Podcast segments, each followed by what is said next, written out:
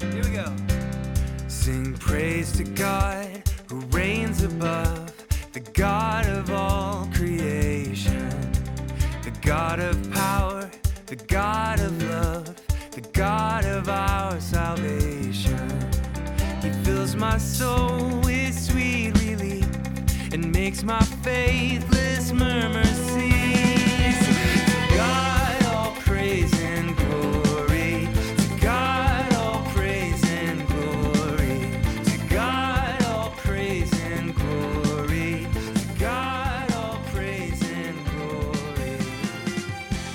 good morning and welcome to Faith on Hill's online Sunday morning service. We gather together every Sunday morning at 10:30 a.m.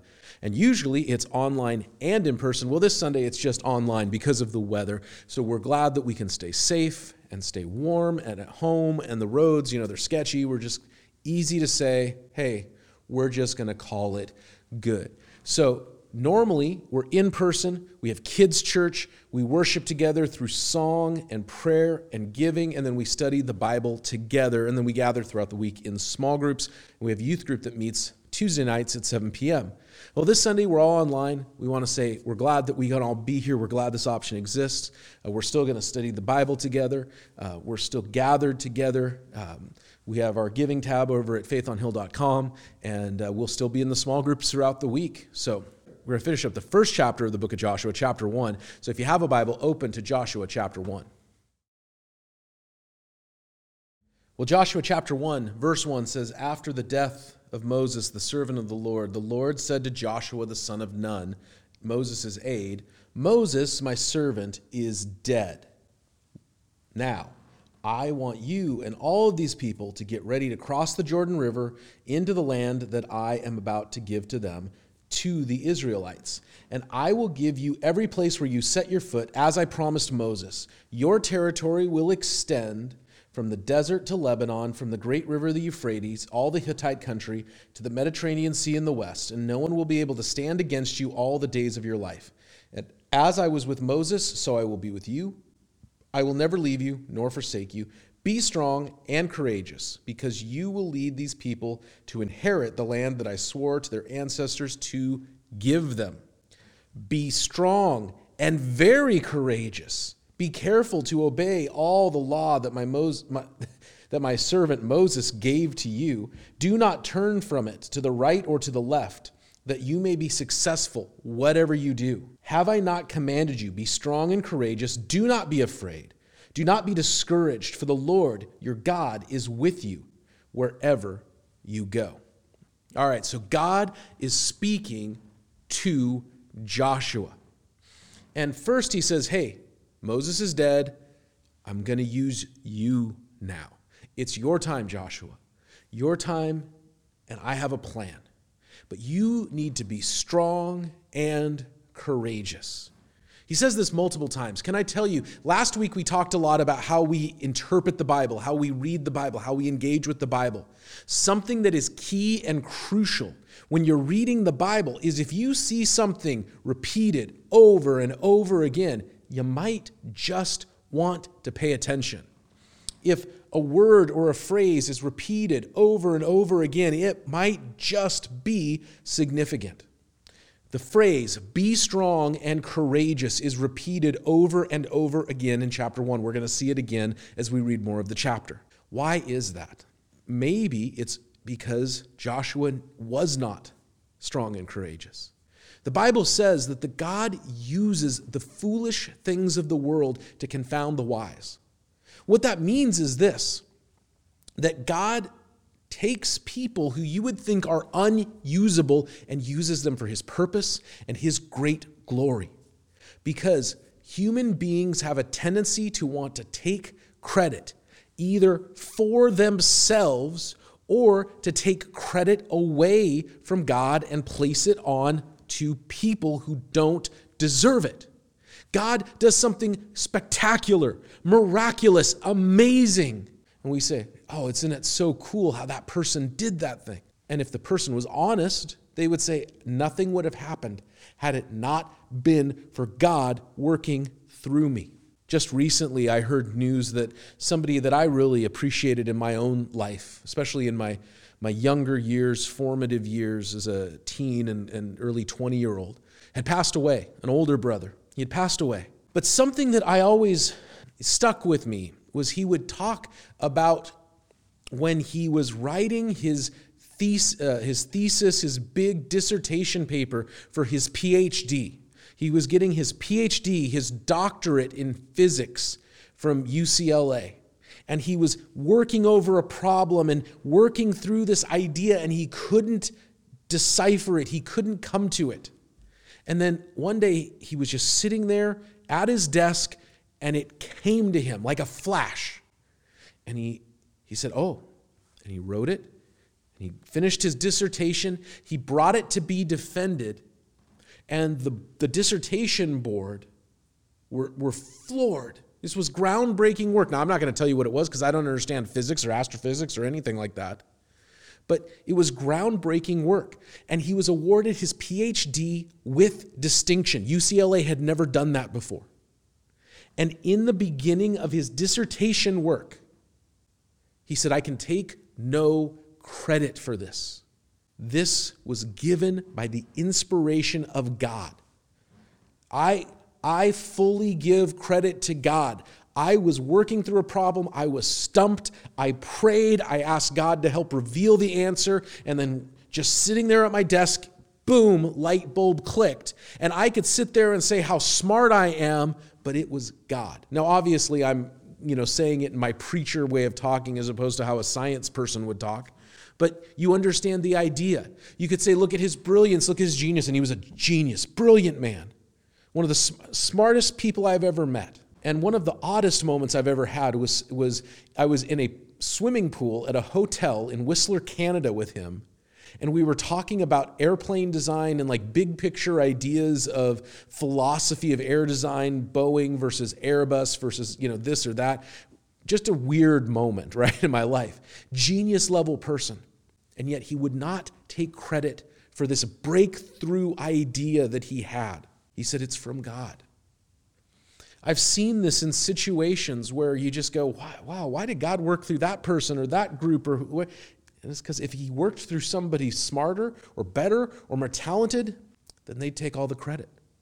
In, in another part of the Bible, there's you know, the story of Gideon's actually pretty well known. He had like you know a bunch of dudes with him, and God kept paring it down and paring it down until he only had 300 people left in his army. And the reason, and God's like, Gideon's like, God, I had all these people and you sent them all away, and now I've just got 300 people. And God's like, if it was more than that, then the people of Israel would take credit. And the people of Israel would say, it was our strength that won the battle. But I want to show that it was me, the Lord, who was doing the work. So here he is. He raises up Joshua, who maybe isn't strong or courageous, but he wants to use somebody who isn't those things to show that God is doing the work. It's also possible that Joshua has some courage and has some strength. But what's coming ahead is like nothing he has ever experienced. He's also always been the assistant, he's been the number two guy. Moses was the leader, Moses was the guy there, and now Moses is gone and it's on Joshua's shoulders. And it could be just normal life where God is saying to Joshua, This is something new, get ready. We aren't told. Now, as we talked about last week, God gave Joshua a clear, defined geographic boundary. And as we are going to see, going through the book of Joshua and then next the book of Judges, the people of Israel do not fulfill this boundary. From the desert to Lebanon, from the Euphrates to the sea, never happens once in the history of the people of Israel. There is an argument that during the reigns of David and Solomon, the spe- sphere of influence, let's say, of Israel extended that far. There's an argument that because of proxy or smaller nations that were sort of like subservient to uh, Israel, the way that, say, like um, Jamaica or um, you know Canada is, is kind of the junior partner in North America relative to the United States. There's an argument that says uh, in the time of David and Solomon that this was fulfilled. That could be. I, I tend not to go with that. It's actually a really controversial idea, this this idea that's called Greater Israel, this boundary that God gives Joshua that they never actually achieve. It's a really controversial idea uh, because people in our day try to argue that Israel should push to expand their boundaries to those boundaries. And um, I'm not going to get into that. I personally, this is my personal opinion, I think that God is talking about two different things. And what's interesting is that would be totally on brand that would be totally normal for how God speaks to people, especially in the Old Testament. He's talking about this wider, bigger boundary. Remember, we studied the book of the Revelation. There it talks about a thousand year rule and reign of Jesus. Jesus rules and reigns the world, reigning from the city of Jerusalem. In the back half, the last several chapters of the writings of the prophet Ezekiel, it talks about this as well. This kingdom ruled by Jesus. It's possible that what God is talking about there in those larger geographic boundaries is what Israel will be in the future when Jesus is ruling and reigning from Jerusalem. Because what's interesting to me is that geographically, God's saying you're going to go into the promised land. You're not there yet. You have to cross the Jordan to get there. You have to go over the river. You have to go through this barrier, this boundary, to enter the land that I have promised you. But if you follow these geographic markers that God's already given, they're already there. Wait a minute. Aren't we already here? Aren't we there? No, there's something we have to do. There's somewhere we have to go. When we become Christians, when we surrender our lives to Jesus, we're, we're in. We're saved. Our sins have been forgiven, they've been removed, they've been wiped away. If you were to die right then and there, you would enter into the rest that God has made available because of Jesus. We would be citizens, and we are citizens of the kingdom of heaven. And yet there's more. Joshua has been doing good work for decades. If you go back into Exodus and Leviticus and Numbers, and there's these 12 spies that were sent in to spy out the land, we talked a little bit about them last week.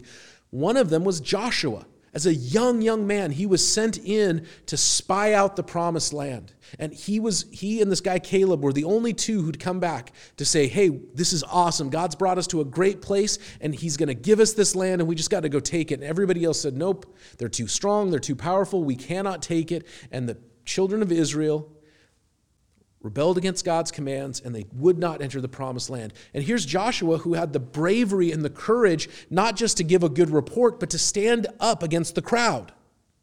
So he had some bravery, he had some strength to him, but there was something deeper and greater that God had for him. There's two big words. I've said this repeatedly and over and over again.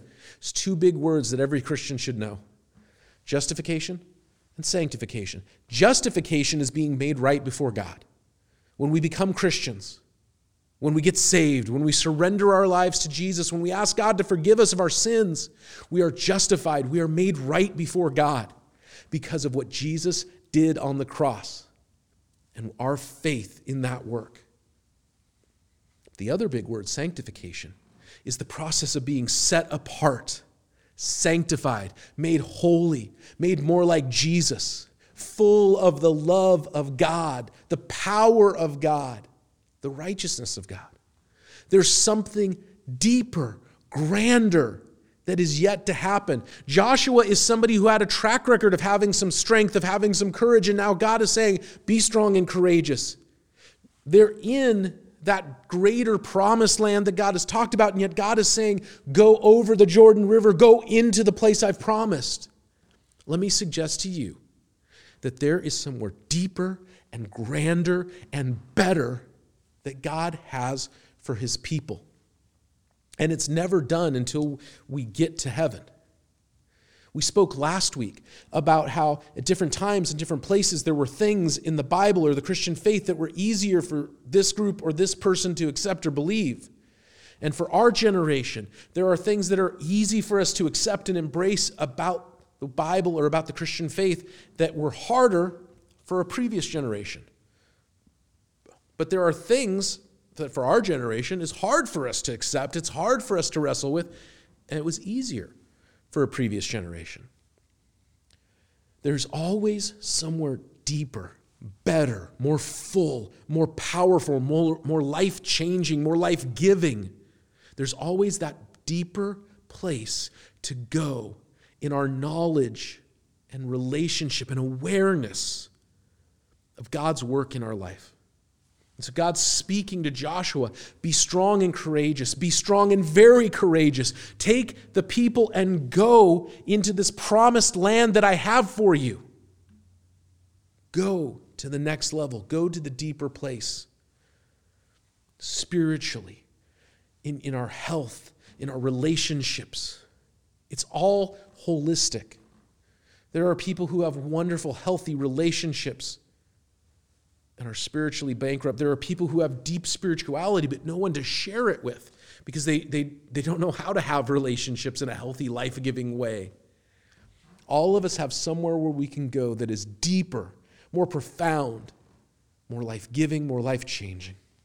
The sanctifying work of God the Holy Spirit in our lives. Right now, God wants to sanctify Joshua and the people and take them into a deeper place, a land of promise. And that land of promise is not heaven. The land of promise is as we go deeper, we go deeper in our relationship with Jesus, in the work of God the Holy Spirit in our lives, in our knowledge of the Father and His great love for us. So Joshua takes what God has spoken to him and he speaks to the people. Verse 10 Joshua said to the officers of the people, Go out throughout the camp and tell the people, Get your provisions ready Three days from now, you will cross the Jordan from here and take possession of the land the Lord your God is giving you for your own. But to the Reubenites, the Gadites, and the half tribe of Manasseh, Joshua said, Remember the command that Moses, the servant of the Lord, gave you. The Lord your God will give you this land. Your wives and your children and your livestock may stay in the land that Moses gave to you east of the Jordan, but your fighting men ready for battle must cross over ahead of your fellow Israelites. You are to help them until the Lord gives them rest, as he has done for you, and until they have taken possession of the land the Lord your God has given them. And after that, you may go back and occupy your own land, which Moses, the servant of the Lord, gave you east of the Jordan towards the sunrise. Now, this is some backstory. Because previous to this, they get to the promised land, and these two tribes and this one half tribe, because uh, there was two half tribes that were the sons of Joseph, and they were split into two half tribes. And, and these group of people had gotten to the River Jordan. They looked around east of the Jordan. They said, This is pretty nice. We're good here. Can we just stay here? And so Moses said, Fine, you stay there. They didn't want to enter in. And there has been a lot of hay a lot of a, a, lot of time made you know there's old saying you know people make hay of something there's been a lot of of uh, effort given into using this as a preaching point. These three tribes would not enter into the promised land. They were good staying where they were. And historically, these were the first three tribes of Israel to fall under the domination of idol worship, and they were the first three tribes of Israel to fall under the oppression of invasion when the Assyrian Empire invaded from the north and the east far later in Israel's history. Now, that is true, and yet I'm not sure that I would make that connection necessarily. Um, you could argue that they were still in this geographic area that God gave them, uh, that they sent their fighting man to fulfill all of their commitments and obligations. Okay. Um, I would say this there are definitely people who seem to have faith and yet seem to never grow in that faith. Are they saved? Are they not? I don't know. I do know that I would rather be as close as possible.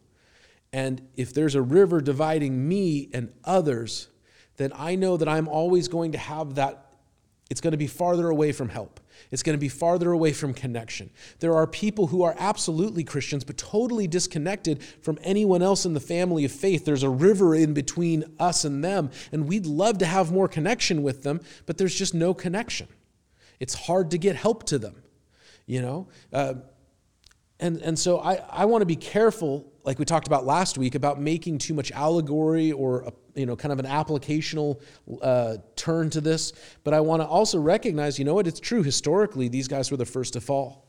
They were the ones open to oppression and assault because they were out there on the other side of the river, away from a natural defense and natural boundary. But either way, verse 16, they answered Joshua. They answered. So God has spoken to Joshua. Joshua speaking to the people, and now they are speaking back to Joshua. Whatever you command, we will do, and wherever you send us, we will go. Just as we fully obeyed Moses, so we will obey you. Only may the Lord your God be with you as he was with Moses. And whoever rebels against your word and does not obey it, whatever you command them, they will be put to death. Only be strong and courageous. So, these tribes are speaking back to Joshua hey, we're with you. We will obey you. We're sending our guys. We're not going to bail out. We're going to be good. Um, we're going to keep your commands. Only we want to make sure God is with you, meaning, hey, we're not going to fight this. It seems like God is raising you up to be the new leader, but if God's not with you, you know, hey, we, oh, sorry, man, we might not be there. And, and then he says, but then they say, hey, only Joshua, be strong and courageous. It's interesting that they are speaking to Joshua the same things that God had been speaking to Joshua. People look for how can God speak to my life? And I have found that God speaks in many ways. God was speaking to Joshua, Joshua was speaking to the people, the people were speaking to Joshua. God speaks in many ways. Elsewhere in the scripture, it says that through the counsel of many, a thing can be determined. Meaning, hey, you know, either you could go along just doing your own thing, doing whatever seems good to you, or you can find good, sound, godly people to be part of your world, part of your conversation, who speak into your life just as you might speak into theirs. And we come together. You could say, you could argue that the first part is like the Holy Spirit speaking. And there are times where God speaks directly. This has happened.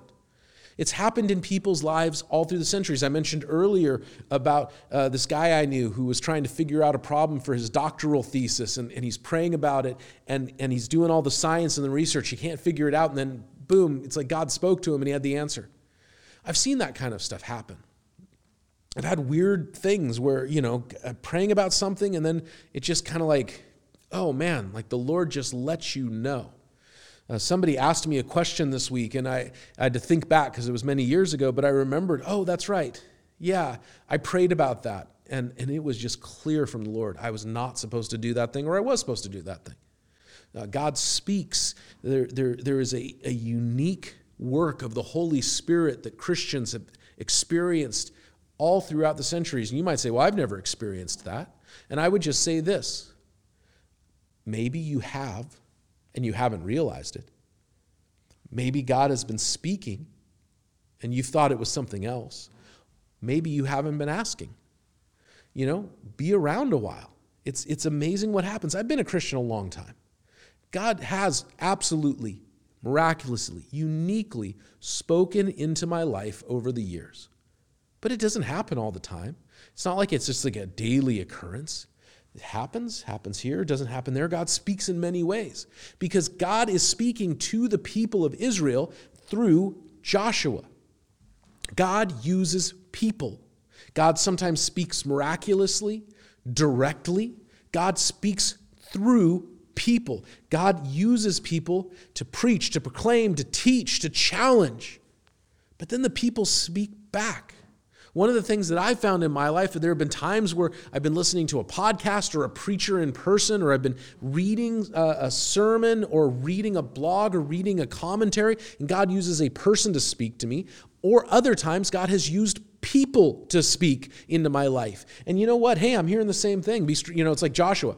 The Lord says, Be strong and courageous. The people say, be strong and courageous. You know, you're walking down the street, you're reading something. Oh, hey, be strong and courageous. Like maybe something's going over and over and over and over again. Take note, take heed, be aware.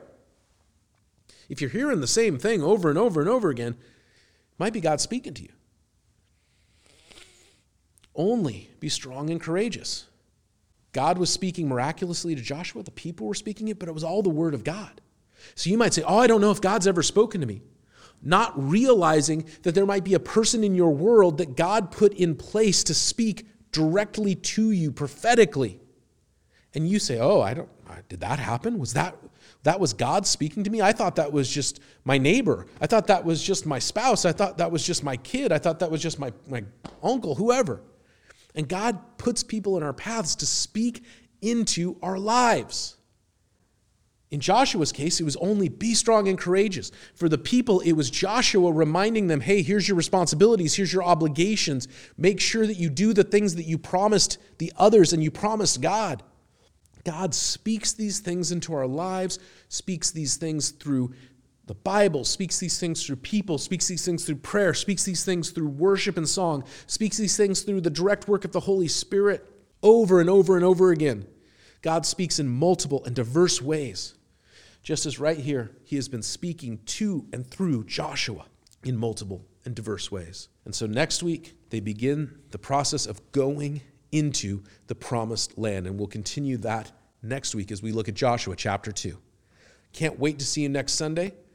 God bless you. We'll see you in the small groups this week and next Sunday morning as we gather together. To God